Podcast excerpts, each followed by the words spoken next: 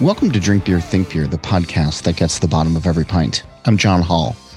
Beer bars play an important role in delivering a world class experience while offering a curated list that can surprise, delight, or just be a comfort.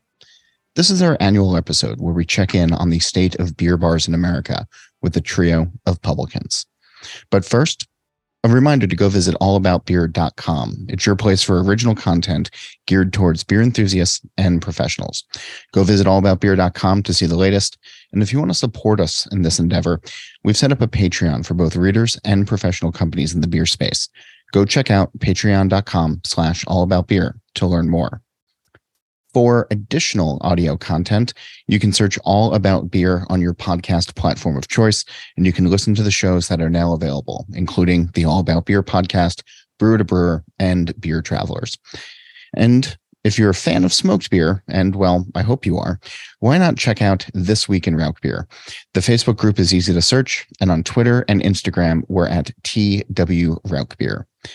We're able to bring you this show each week thanks to the companies that support independent journalism in the beer space.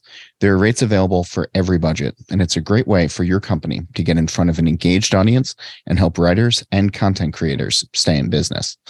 You can learn more by emailing info at allaboutbeer.com. Speaking of that, this episode is brought to you by Pro Brewer.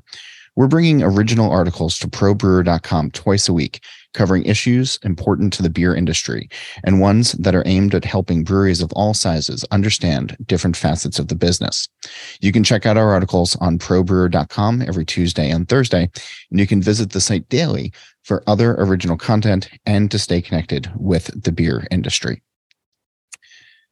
2022 offered more chances to get back out into the world. For the beer bars across the country, that is to say, the ones dedicated to well selected lists and impeccable service, they really showed how they are a necessary part of the beer landscape.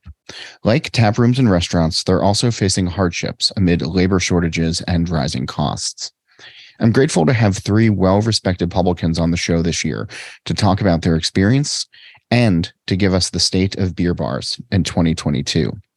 Roger Baylor is an entrepreneur, educator, innovator with 40 years of beer business experience in the metropolitan Louisville area as a bartender, package store clerk, brewery owner, restaurateur, writer, traveler, home brewing club founder, tour operator, and all purpose contrarian. As co owner between 1990 and 2018 of the New Albanian Brewing Company and Pizzeria and Public House in New Albany, Indiana, Baylor played a seminal role in Metro Louisville's contemporary beer renaissance. Since 2018, he's been the beer director at Pints and Union in New Albany, Indiana, programming the greatest hits of beer from the 1300s through the 2000s.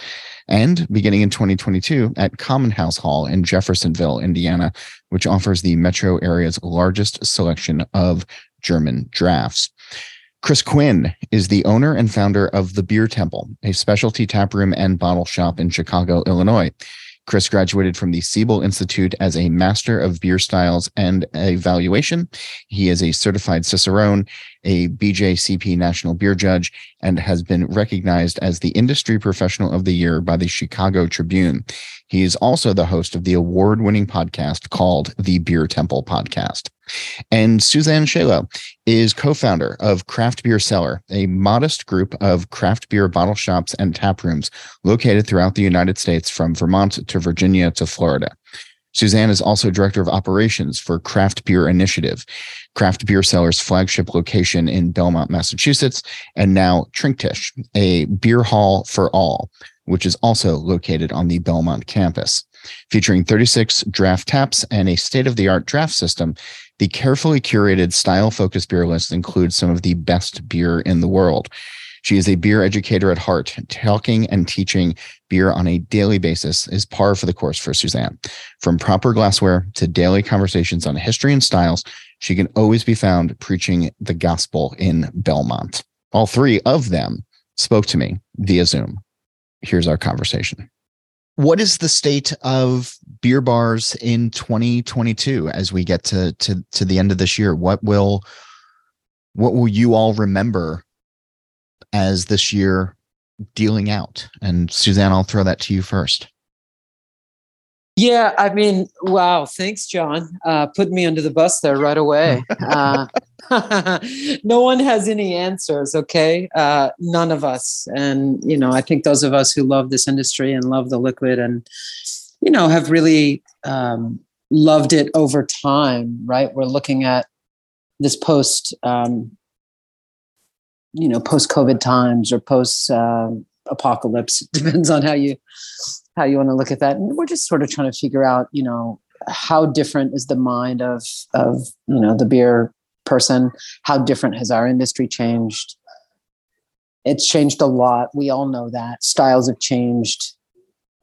Um, I don't know. I mean, I'm going to roll the dice here, and, and you guys be nice to me for saying this, but I'm going to say that 2023 is the year that there becomes a better appreciation or a greater appreciation for classic styles.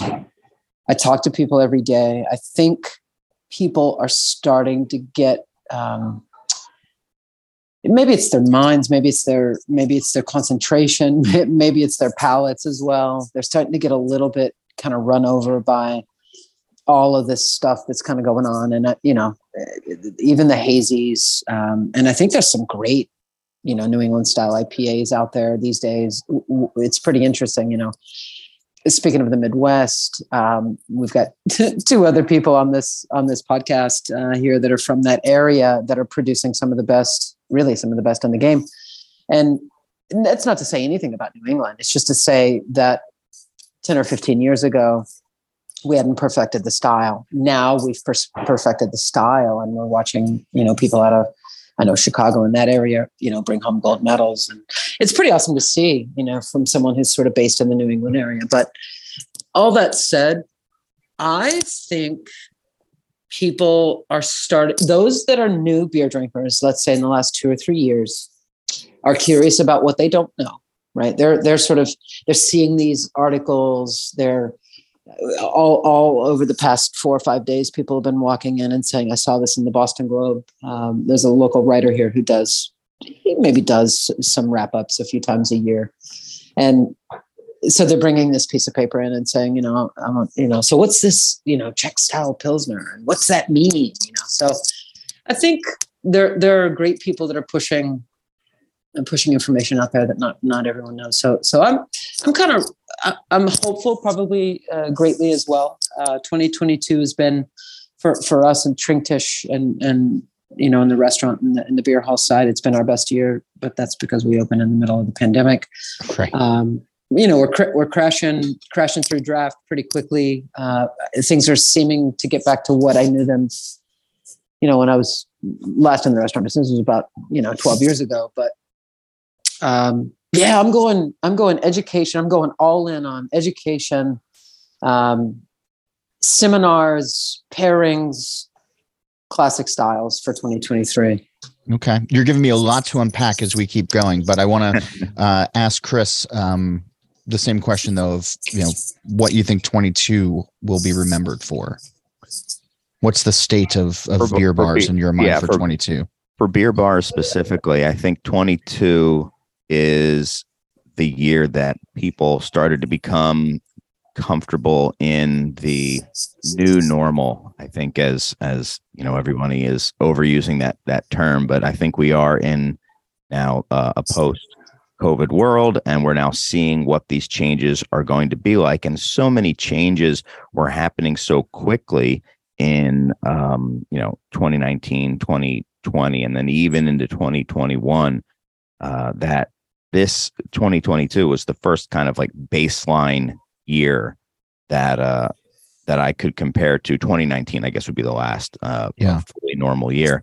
So this is the the new normal year is what I think and uh, within that um I don't know if I'm I'm jumping ahead but no. I think there's a couple things that that have been known for a little while but but it doesn't seem like it's going away anytime soon and that's one hours are different. Late night is just not the same. Not that it's completely gone, but late night bars are, you know, it's much more common to find a bar that closes uh, even before midnight than it is to find one that's open till well here in Illinois until two. Um, so that's one big thing is people are um, not staying out as late, and the flip side of it is they're still coming out. So it's it's more shifted. Um, and in 2022, we're at um, we're back to our 2019 numbers. So we've kind of matched 2019, which to me is is a win. Uh, and this is just on the on the bar side. Remember, you know, I know, yeah, or a couple of us have shops as well. But on the bar side, we're back to 2019 numbers, and but it doesn't feel like it. You know, I, I had to like look at the numbers a few times to really believe it because people would ask me, and I'd say, I don't know, we're probably at like 85 percent of what we were, and then I ran the numbers, and we were, you know, at 100 percent of what we were, huh. and because people are just drinking earlier now um, and not staying out as late, but they're still coming out. Um, and I, I think, yeah, it's it's a return to some form of normalcy, although a new normalcy. And I also think it's a reset year for some things that have been getting really tired and played out in craft beer. And I'm happy to to see that. Like I think events were so dead in 2019. Like people were just over them and people seem to be excited again about beer events and stuff like that. So that really helps for programming and stuff like that. So I'm excited going into the next year to really lean into that, much like Suzanne mentioned. That's cool. Roger, what's your what's your take on how 22 is going to be remembered? Well, before I go, I go to that. I think I should yeah. add, um, as part of the geographical uh, spacing we have here, that I neglected to mention that I'm working in southern Indiana, right across the river from Louisville, Kentucky. So we are um, probably as much south as we are north in that sense. You know, I was in Chicago last month to see a show, Suede and Manic Street Preachers, and I apologize, to Chris. I, I know you were there, but I didn't have we didn't have time. We were only there for really a day. Made it up the Hopleaf, and it was uh, one of the great highlights of my life. But you definitely know that when you're at Hopleaf, you're you're not in Louisville, Kentucky.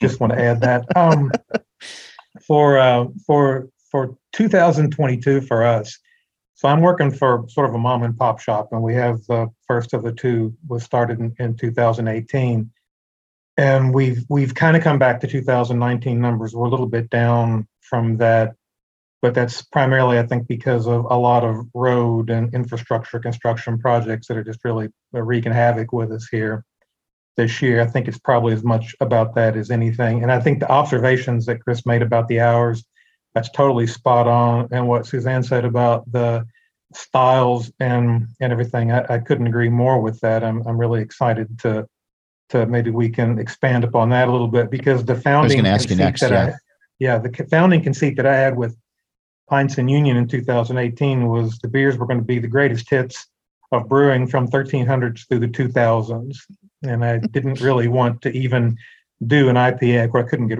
couldn't get away with that, but um, but we maybe we can return to that. For us in 2022, it has been that we're trying to start a new business, doing a, a German portfolio, and we cannot find workers. And it is going to be what I remember about 2022 is when I really started thinking about how much it has changed in the attitudes and not not in any negative sense, but it's just different. The way that the the what would be regarded, I think, as the traditional labor pool, how different that is, and how we can't seem to get many of them anymore. And that has been a consistent thing that's held us back from, I think, making any progress this year. I believe we made a lot, you know, uh, made amends with costs and various craziness and and the whole uh, post-pandemic realities and normality and all that but we can't find anyone to work and it's uh, we you know we can't work the hours we want we can't expand the days we'd like and that's what i'm going to remember most from 2022 suzanne and chris have, have you had similar labor issues this year um i am knocking on so much wood that I, you know, I'll just I'm going to do yeah. all I can. No, absolutely. No, we've been very, very fortunate. We actually added people during the pandemic and we lost nobody, but we seem to be very much the exception. Yeah. I have a few ideas why that may be, but yeah, we've been we've been very fortunate. Suzanne, how about you? You're on mute. We might have lost Suzanne. Nope, th- you're back. Hello. Here I here I am. Sorry about that, guys. Chris is an institution. I was going to say so, and and good for you for not for not losing your staff. I've heard that about a few others um, around the way, but um, not the same for us. Uh, much like Roger, labor's been a challenge. We have a whole crew of new uh, beer curious, I think, uh, but they, they they don't have the chops, they don't have the the backs, the backstories, the histories, um, and so we're starting all over again, uh, trying to get them where we need them to be, uh, to be able to you know pour pour beer correctly, and and and also in the bottle shop side as well. Just right now, getting us through the holidays, I'm I'm grabbing people from the staff and saying, "Stay behind the register and ring. I'll take care. I'll, you know." I'll take care of the people on the on the floor, you know, that have the beer questions, um, and or you know, uh, the, the, out of a staff of about seventy five on both sides, there's ten of us or maybe twelve of us that know the product. Um, largely, everyone else is good and wonderful people, but don't know beer. So it's a it's a whole new beginning for for that side of things.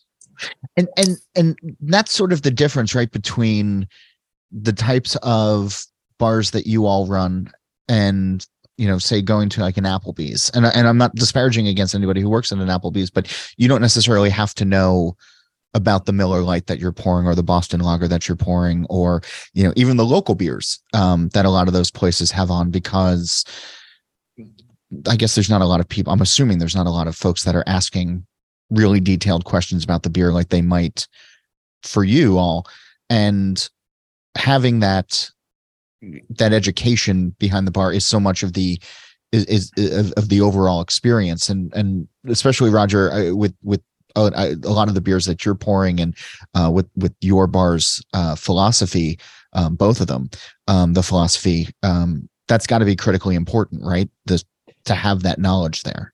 It has to be critically important or it is critically important and it needs to be furthered and we've we've had some problems with that too. Now we had at the at Pints and Union, we've had some people who've been there for a while, and a couple of whom are, are really good. So, in in similar to what Chris said, I mean, we we have had that much stability there. Trying to staff the new place and to do the German, yeah, that's been that's been a terrific headache. Is it because it, it's I don't even know how to express it clearly, but it, it has something to do with at least where we are here it, it is the, the sort of people who even now want to work in a in uh, you know a place like we have or places like we have um, and i don't see you know maybe i'm missing something here but I, but i haven't seen like we used to get people who were curious about that i'm a home brewer i want to learn more about this or you know i'm intrigued by this this and that and other i mean we have gotten more maybe it's the right word, maybe it isn't, but you know, we get more apathy all the way around. Yeah, I guess I'll work. Um, I guess I'll work, but yeah, you know, and then I, I tell them things or I try to, you know, to teach them things, and sometimes it sticks and sometimes it doesn't. But there's not, you know, there's not a lot of enthusiasm about beer itself, and that's the part that I've been I've been trying to figure out. And I'm, it may be because we have a lot more competition now, in in the sense of you know, Metro Louisville has 35 breweries, blows my mind on a daily basis. You know, for a lot of years we had five, and suddenly we have 35, and we have some other you know beer bars, and we have other places that are doing you know 100 taps and things like that. So maybe it's that. Maybe it's that that we're just competing for a limited pool of people who are interested in working in the sort of job we have to offer that may be the same for us, uh, Roger, as well. I, am not sure either what what the what the reality is there, but we're experiencing this the same, and it's so interesting to me uh, that, for example, we're using uh, a cloud uh, register point of sale system over in the beer hall, and we're I'm programming in, you know, uh, the, the the ounce pour, but I'm also programming in like that it goes in a 10 ounce bel- short Belgian tulip glass. Uh, Chris is probably laughing right now, but it's it's part of that is because they don't know what a short Belgian tulip glass is. Well, they do now because they've used mm-hmm. it a few times, but get, you know, it's this whole, you know, we're sort of backing way up. And I think we have the reputation, you know, Kate and I certainly do as business people of being fair, uh, being fun, uh, this being the one of the best places to work in the area. We're constantly getting, you know, emails or applica- you know, email, you know, application type email inquiries for people that want to work. They do want to work. They're maybe a little bit younger. It's you know high school, uh, first or second year, maybe third year of college. They want to work. Um, we've got people here, but the picking pool, I believe, Roger's onto something there. The the pool of people that were homebrewers or beer aficionados or beer interested um, or knowledgeable at all is just either reduced or there are more breweries and, and places that are pulling from the small number that were there. Chris, you had mentioned that you might have some thoughts as to why you've been fairly lucky through through through all of this um, staffing wise. Can can you expand on that a little bit? Well, yeah, I think uh, one of my weaknesses maybe I fell into a strength, in that is I can't focus on anything, and I'm always doing a million different things. So I have the bottle shop, and I have the um, the the tap room, and then I started getting into corporate work. Obviously, that completely uh, died when all the offices closed. But then um, I started doing uh, virtual events, and then a lot of uh, event planners uh, local to here were were knocking on my door because they were desperate to find something to do, and uh, we found other work for uh, for people, um, and we pivoted and started doing um, delivery. Um, and I turned my bartenders into delivery drivers during the time that they were down, and and uh, they all kind of stuck it out. And I was also able to give them um, pay and benefits that exceeded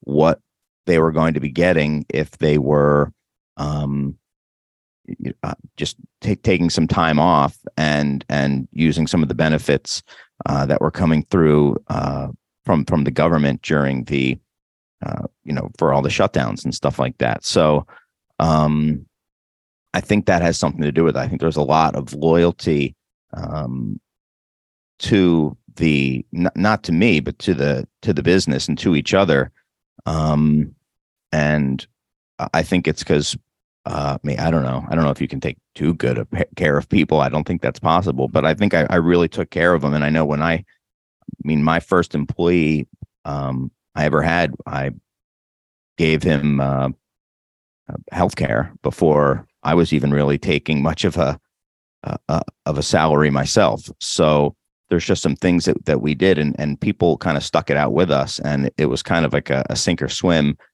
uh, feeling. So I, I, was very fortunate that one, we could put people to work, and also that I think we had some some brownie points built up, and now we have, um, yeah, just bartenders who have been with us for uh, for a long time, and and I've got two people who've been with us in probably seven eight years uh, now. So um, just just I think that's kind of what it why I think in my situation I was able to to take advantage of it, I guess, or or kind of come out a little bit more lucky than others.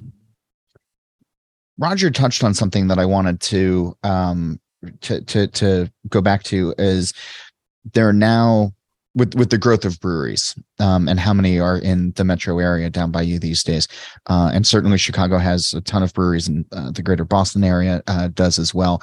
Uh, the Brewers Association put out numbers that there's 9,500 breweries operating in the country right now, and I, I'm wondering how the relationship between tap rooms and beer bars has evolved or grown apart or solidified in the last couple years in in in your all's mind. Because if you have people who are saying okay i want to be in beer but maybe they're going to a tap room to work instead of going to to a beer bar um totally. 100% that happens. Yeah. So how do you employees aside how do you stay relevant or how do you stay part of the conversation or uh, move the conversation you know to to remind or even introduce a, a, lot of new drinkers. You know i'm thinking of like the you know the early 20s um, that are going to tap rooms but maybe not going to going to bars. Um,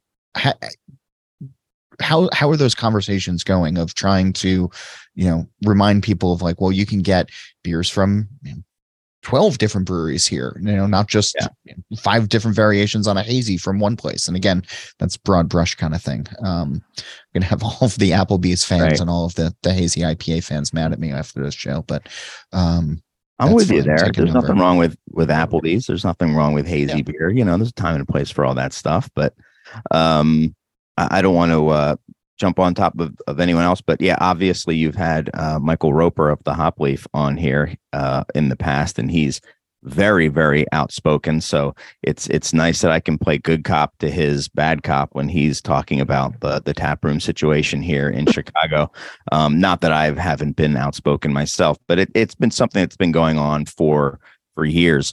Um, and I think the the bars have now I think realized um, the the nature of some of this competition. I'm, I'm, very interested to hear what Roger and Suzanne have to say. But on on our side, um, we're very much uh, watching and seeing how the local breweries are working with us because um, there's more than one way that you can help foster a relationship with with one of your you know retail partners um, and you know I think the days of of somebody using um, uh, like distribution or retail to kind of get the word out about themselves, then opening up a tap room and pull, pulling all their beer back in house um, are are over. At least for us, that that's done. We just don't. We still just won't work with with breweries who did that to us, but others who have um, so Hop Butcher is uh, a really popular brewery here in Chicago. They just opened their tap room, and we're all very interested to see how it works now. Like, how does their beer now pull on draft and in the bottle shop now that they've opened? And we're going to have to, um, you know, act accordingly. Some of the other things that we do uh, and have always done is not just 12 beers, but but I mean, oh, you think that Pilsner's really good. Well, here, why don't you have this one? Um, and it's from, you know, maybe it's Pivo Pils from uh, California or Stammtisch Firestone, from yeah. Urban Chestnut. Um, uh, or maybe, hey, you, you, know what? Germans and Austrians and Czechs make really good lagers too, by the way. And sometimes you put those on, and when we get them in really good condition, we let people know that rare can mean multiple things. You know, rare can mean the same pastry stout that comes out every week. It just happens to have a different name and come from a different brewery. Some would call that rare. I would say rare beer is not rare that way. But if you have a month old keg of, I don't know, uh, Pils, like how often does that come in? Not very often. So we kind of play that up and then the quality speaks for itself. And we can say, uh, if you can get a better local pills, by all means, drink it and let us know because we'll put it on. But we have the best that's around right now. So that's how we've kind of reacted to it. Suzanne, how about you all? This is because I know uh, Roger's list is a little bit different, and I want to talk about that. But yeah, yeah, I mean, this is not the most popular opinion, uh, but and and some may you know consider it a little loud. I I actually would share with you all that a brewer said to me probably six or seven years ago in conversations about um, how you know, we continued to work together as they were opening a tap room and pulling business from not only our retail store or, or shop at that time, but from others. Uh, and I don't really remember who it was. I'll, I'll think about it after, and and I, I think it doesn't matter, um, honestly. Uh, they, but but they said, well, I didn't choose that business. I chose this business. So basically, best of luck to you. Um, you know, as we watch tap rooms open and pull, you know, pull that business, uh, we we said to ourselves, you know, when this started happening, I guess this was, yeah, I mean, really in the Boston area, we started to see these these tap rooms flourish seven, eight years ago. and we said to ourselves as we were watching tap rooms open, and we said, well, they're not really restaurant people. You know, the funny thing is that they're brewers. Um, and you know, we're seeing all all of these things and hearing all of this. You know, and customers would come in and say, you know, gosh, the food's really horrible, or um, you know, this big debate of you know, kids and dogs, and you know, there, there, there's there's a million things. Um, of course, that could happen in a restaurant as well, but we just said, hey, look, we're gonna we're gonna tighten our belt and we're gonna focus on what we do well, as Chris has has uh, highlighted for us. Uh, we have excellent, you know, Belgian style dubbels from all over, including, you know, some some places in the states and and from Belgium alike. And yeah, this brewery does that really well. But hey have you tried this one? And this one's like super dry like like that one. This one has you know some a really strong like dried plum character. And you know you get people sort of reinterested in oh yeah i mean I, it, it, it, this is the reason that i i come to this place because yeah. they're so knowledgeable and and and they have you know beers from you know, 500 breweries not just one. It's offering you know 10 or 12 suzanne one thing that you said just reminded me um, uh, of something that has changed a little bit as a result of the pandemic as well. And that's um, i think a lot of things came to some of these uh, breweries um, it came to light for some of them when all of the bars and the tap rooms were shut down but the bottle shops and the distribution outlets were not. And um, it it was a little bit of a of an awakening that oh uh, some of these retail partners may be I may need them uh, more than I realized. There may come a time when I want them uh, to to help me grow uh, my business. And I'm curious if any if anyone came to you who really wasn't uh, that available uh, before, but you know now that they're not getting these these sweet draft room tap room margins if they if they came to you when everything was shut down and, and tried to get your uh, your help uh, to maybe move some of their package. Yeah, for sure. I mean, as as I say this, uh, Trinktisch is pouring Hill Farmstead Edwards right now, and previously that's been a product that was only available with Alec and Sherry, or should I say, the awesome Alec and Sherry um, of Armsby Abbey, uh, rightfully deserved, and a good friend of Shaun Hill's, obviously, and we know Shaun well, and you know he had really wanted to keep his products at Armsby Abbey in Worcester, Mass. only, and has done that exclusively since he's sent products into another state. I know he's probably dipped his toe into maybe the Philly market, maybe the New York City market a little bit. But yes, Chris, I mean, you know, the reality is that at exactly as you said, when the pandemic hit and there were no draft lines uh, to help support uh, the movement and the selling of some of these uh, some of these draft only situations or you know what have you. Uh, yeah,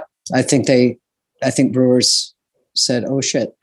You know, let me let let let's let's let's see if we can send some packaging. In fact, we our, our, number one bill, beer on the bottle shop side in 2020 was a beer we'd never had of course we'd had it. It was delicious, uh, but it was only available in, in draft in Massachusetts at the time, and they pivoted quickly because they had beer in tanks and said, "Well, what are you going to do with this?" I was putting cans and Synod into the state, and um, you know, we we kind of got behind it. Um, what, what, was the beer? Fiddlehead IPA. Oh, okay. I was a little bit more of a bastard. Uh, if, if people came to me, uh, you know, if I was working with them before and they were working with me, then I did all I could. But there were some others where I was like, uh, man, maybe somebody else. But sorry, man. Good luck. Best best of luck with that.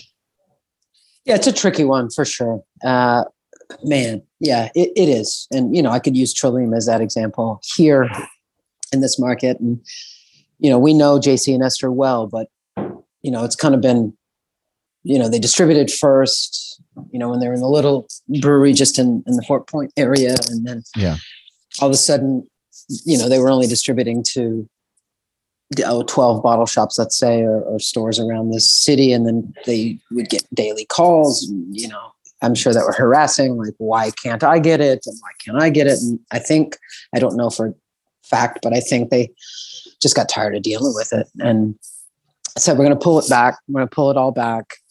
They do a little draft, you know, at a few places around, but, you know, what will we do? And, and they sent us a little bit of product uh, during during the pandemic. But what will we do if that time comes again where they say, "Hey, you know, we'd love for you to carry this product." It's it's there's I mean, in this case, there's so many great.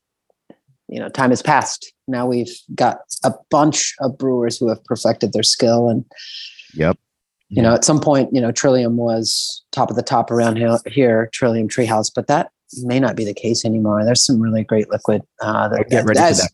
Yeah, I'd get ready for yeah. that conversation, Suzanne, because I think they will be coming to you shortly. I know they're dropping in Chicago. They're doing their first drop ever. Uh, it's, I think this week, believe it or not. And Wisconsin too, right? Yeah, they did that. I think a month ago or maybe two months ago, something like that. Yeah. Yeah, there's some strategy there though, because I see I see the alchemists do that as well. You know, they they they take a couple pallets and drop it in L.A. You know, we had a store out there for a while, and he was like, "Why don't you have this?" And I was like, "Because they don't feel like probably they don't feel like you know the the beatings that they have to take you know from whether it's distributors or retail accounts or whether that's on or off premise but i would assume in, in fairness and respect to the positions that they're in it's it's a bit of a beating when you're in your home market and not everybody gets it right I don't know. I think there's something also to say that it's sort of a reward. You know, you look out there, or you trust your distributors, you know, whoever it is, and you say, I want this in the best 12 accounts. And I, you know, so, so define best 12 accounts, you know. Is that people that respect the trade? Is that people that know beer? Is that people that take care of it the best? Is it are they your biggest sellers? I mean, you know, we get asked all the time about Bourbon County. It's like, well, we get a little bit, but you don't see stacks of Bud Light on our floor, and that that's the stuff that drives the dollars. Um, Roger, I, knowing your uh, draft list and and and the beers that you have on offer, um, which are are rooted largely in in history and and you made a pretty glancing uh, mention that you didn't want any IPAs um, uh, uh, originally um, where do your bars fit into this conversation? Where does does Pints and Union Common Haus fit in um, with you know yeah, speaking I, I, to the to the customers that are going to uh, to tap rooms to brewery tap rooms and getting you know whatever is popular at the moment? Well, I think I think I fit in where I've always fit in, or we fit in there, which is somewhere out on the periphery somewhere, which is um, just being the only the only firm thing I think I've ever learned from being in business is that I want to be different. And if everybody's doing the same thing, then I need to strongly consider doing something else. And that doesn't mean you don't um, play the game.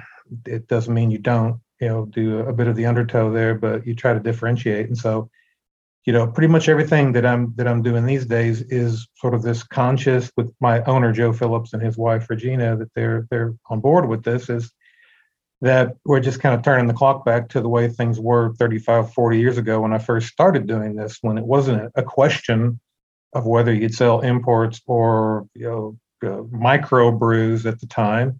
It was imports only because there weren't any micro brews to sell in this part of the country at that point in time. So it's like I find yeah. I've just traveled down this long and winding road and come back this big full circle back to where I started, which is okay. I've always been a Europhile. I'm pretty much convinced that you know, in 1960, the store, you know, dropped me in the wrong continent. I should have been somewhere else. And I've gone through my period of owning the brewery and gone through my period of making IPAs and, and gone through all that and kind of come back down to where I started and noticed that what I really know the most about and what I'm best at probably is, um, you know, telling stories about these these classic beers that, that that's currently very undervalued and um, hopefully going to become more valued as, as Suzanne suggested earlier. So that's where I want to be. So for you know, in Louisville Metro, I think there's a couple things that just really brief points to make. Is that to begin with, we're still in the stage of development here that we are uh, you know, all the, the rising tide is lifting all the boats. I mean, it's not like that there might be 35 breweries in Metro Louisville. There might be some good beer bars, but you know, it doesn't mean that most people are drinking these sorts of beers. And so we're still at that stage, always have been at that stage, and probably always will, of having to tell the stories and and do the explanations and and try try to find wherever they come from of someone who's interested in what what I or we have to say. And it's a little bit more complicated for us here, you know, in Indiana because we're on we're on the north side of the Ohio River, and the, most of the city of Louisville is on the south side of the river, and so of course there's two completely different regulatory regimes and you know a different slate of wholesalers. Um, you know, we haven't touched upon you know uh, the wholesalers yet. Uh, would, another glancing blow to my traditional antipathy. You know, when it's a war on Christmas, whatever. But if it's a war on wholesalers, and I want to enlist, show me where to sign up. so it's been the uh, bane of my existence.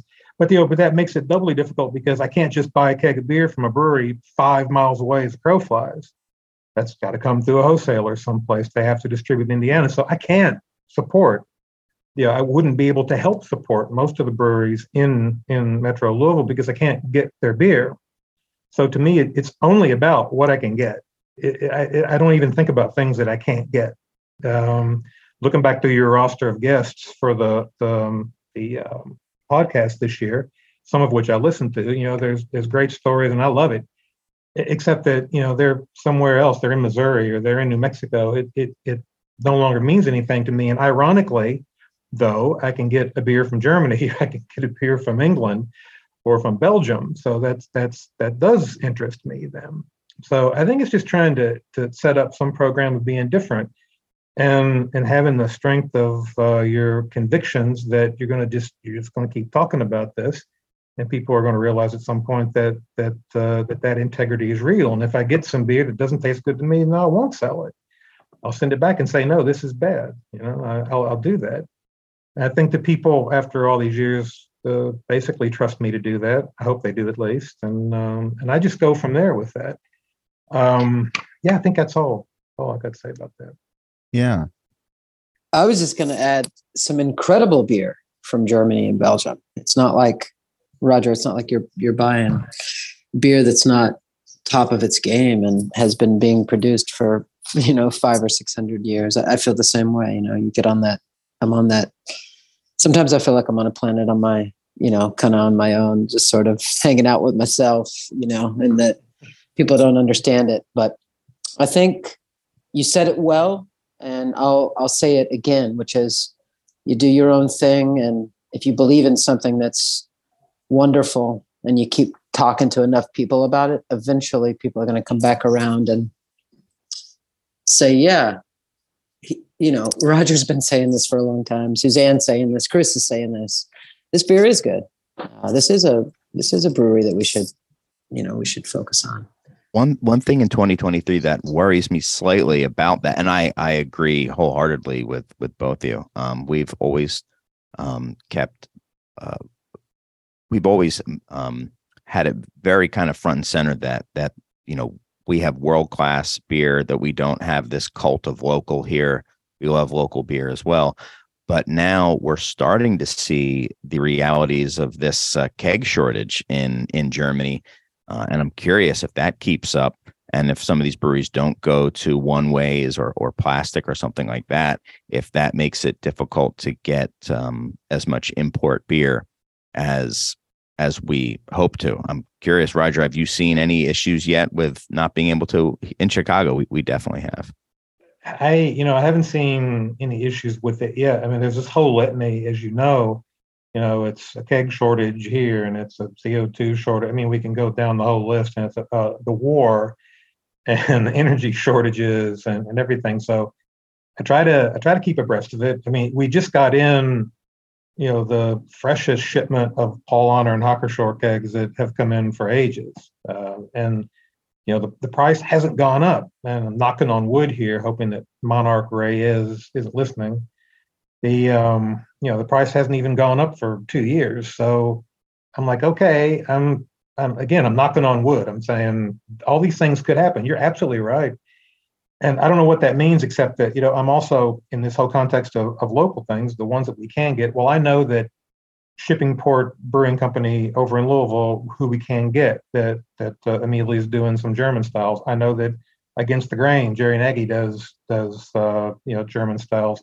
If push comes to shove, if it ever comes down to that, you know, and I need to get some German beers for a German restaurant, then I, I think I can still do it. You know, uh, Jerry and I collaborated with uh, Smoke Lager, that is, you know, not selling as fast as I would like. John, it's know, it's outrageous. It's outrageous yeah, that Rauch beer isn't doing better than it should. Yeah, it than it is. Yeah. Uh, but you know, we we've collaborated on some things, and so I'm, I'm fairly confident there that that and, and one good reason I think that for maintaining good relations all the way around, which runs contrary to what some people would say about my career, is that I, I do try to be diplomatic, and I think you know I, I, get along with all the brewers around here, and so maybe they don't come to Indiana right now. Well, maybe they could if again if, if push comes to shove and somebody's making a decent lager over in Louisville, it's like okay, you know, let's talk about it and figure out a way to get it here. Until then, I'll go with what my first instinct is. But yeah, you're right. I'm I'm I, I watch that all the time. Mm-hmm we've touched on classic styles um, a bit, and I'm I'm wondering how it works communicating you know some of these world class beers that you have some of these beers that have been around for uh, for decades or longer and truly identify uh, or or or uh, you know they're the benchmark of the style they're the, the platinum standard of a style. Um, how those conversations go with newer drinkers um, or even you know folks who who are uh, trying to expand their palates a little bit um, versus with what's out there today. You know they, i hear a lot of this conversation about um, you know hazy ipas and it's tough to go back to west coast ipas because of the uh, the perceived bitterness is that much stronger.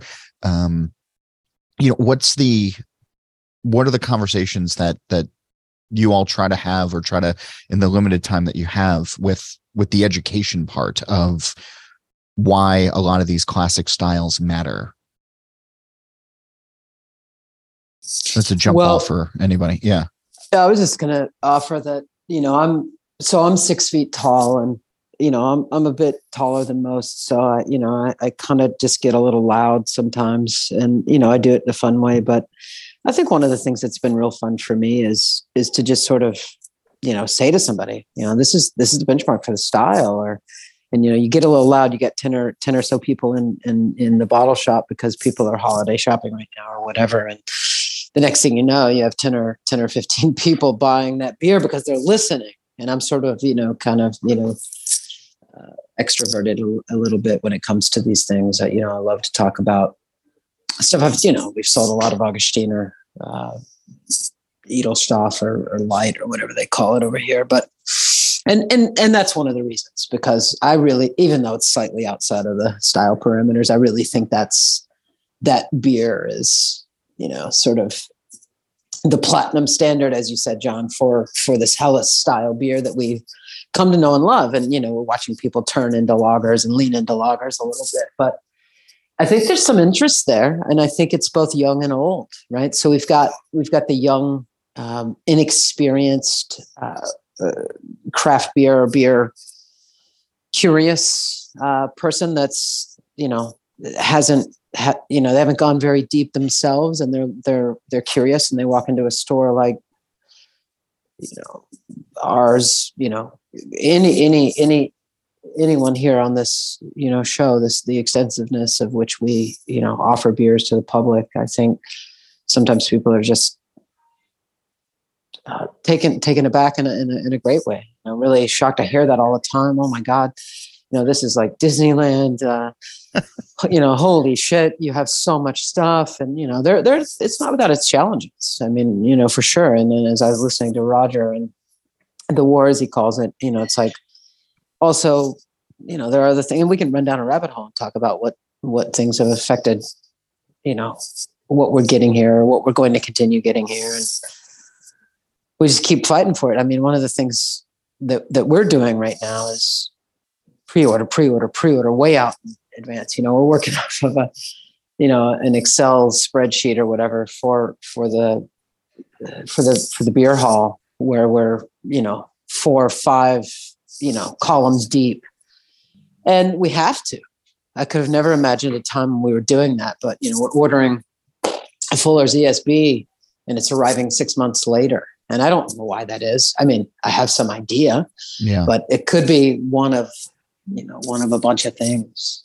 Fuller's so, has been the biggest problem I've had. Fuller's for the trying trying to do ESB and Pride and Porter, all three at Pints and Union all the time.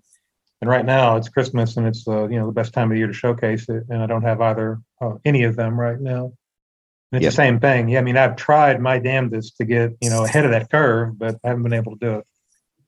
Yeah, I think those styles are particularly difficult because they tend to be a little bit um, delicate as well. Um, and it, it's funny though, um, kind of looping that as well as what what you were mentioning before, John. Like, how do we talk to people ab- about this or get them to try something different?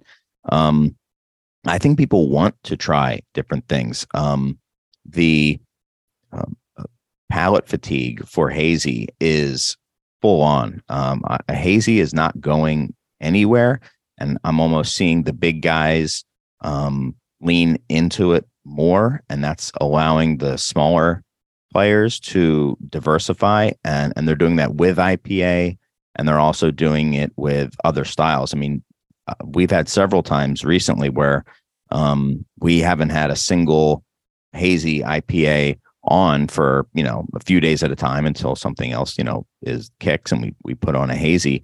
Um, and people have have loved it. Our best selling ipa last year um, was uh, when we got a drop of uh, Beachwood amalgamator which was a west coast style. And you know when you get uh, that from a brewery who's been doing it year after year after year and not just an occasional once or twice a year batch uh, and they taste how amazing it can be, it kind of opens their eyes to that a lot of different styles, even within IPA, um, and maybe sub styles in that case are are good.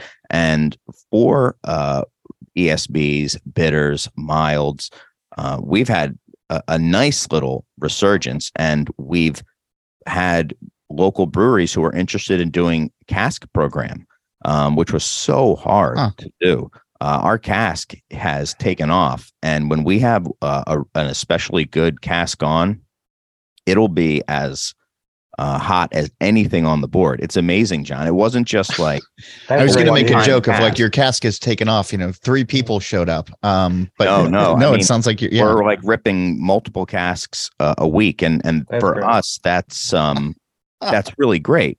That's you know, and for everybody, that's cool really thing. great. Yeah the fewer adjuncts, uh, the more adjuncts that are on, in the beer, the slower it moves. They want classic bitters, uh, even ESBs. Like they they want an they want a bitter. They don't even want an extra special bitter. They want something that is sessionable. Maybe that's because people are drinking earlier now and they don't want to, uh, you know, they they want to get into more of that that session mindset.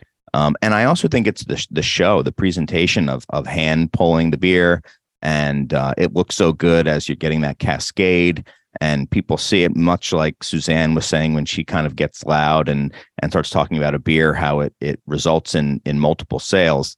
Um, we've noticed multi, uh, many times how people just be ordering a beer. As soon as somebody uh, orders something on cask the cask just starts going and going and going. People see it and they want they want that kind of experience of something you can't get anywhere else other than at a a pub. It's it's the yeah. only place you can get that. That's like the best thing I've heard today. I love that. It's so good to hear because we yeah. don't. No one does it here.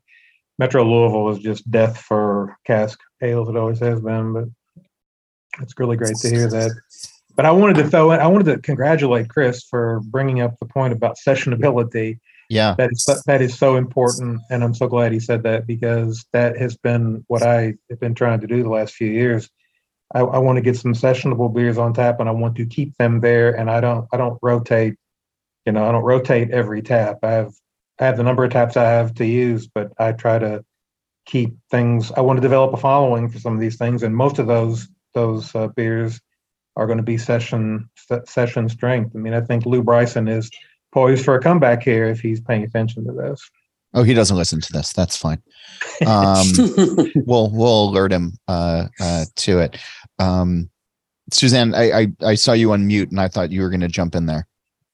Uh, you know, I'm, I might have been. I, I was going to praise the cask uh, as well and just say here, here. You know, to the drinking earlier in the day. I think Chris. Um, I think he pointed to it earlier uh, when he said, you know, one of the reasons that we've seen a downturn in, you know, in in in some of the the you know the beer bar business or the restaurant side is that people aren't out late. And and so yeah you know we're seeing people you know uh, uh, dip their toe into you know the sessionability of beers a little bit more in the in the late afternoon early afternoon. So yeah i love that. I, I don't know that cask is doing too too much in the boston area but hopefully we'll maybe we'll tackle that here ourselves. We, we have some experience with cask ale um, we just put out some some some info last week that our favorite beer, literally of 2020, uh, was a 5.4 percent uh, pale ale, and one of the reasons that that beer is phenomenal, and that you know we sort of put that out as just sort of a drop, just to say, hey, this is our favorite beer of 2020, and, and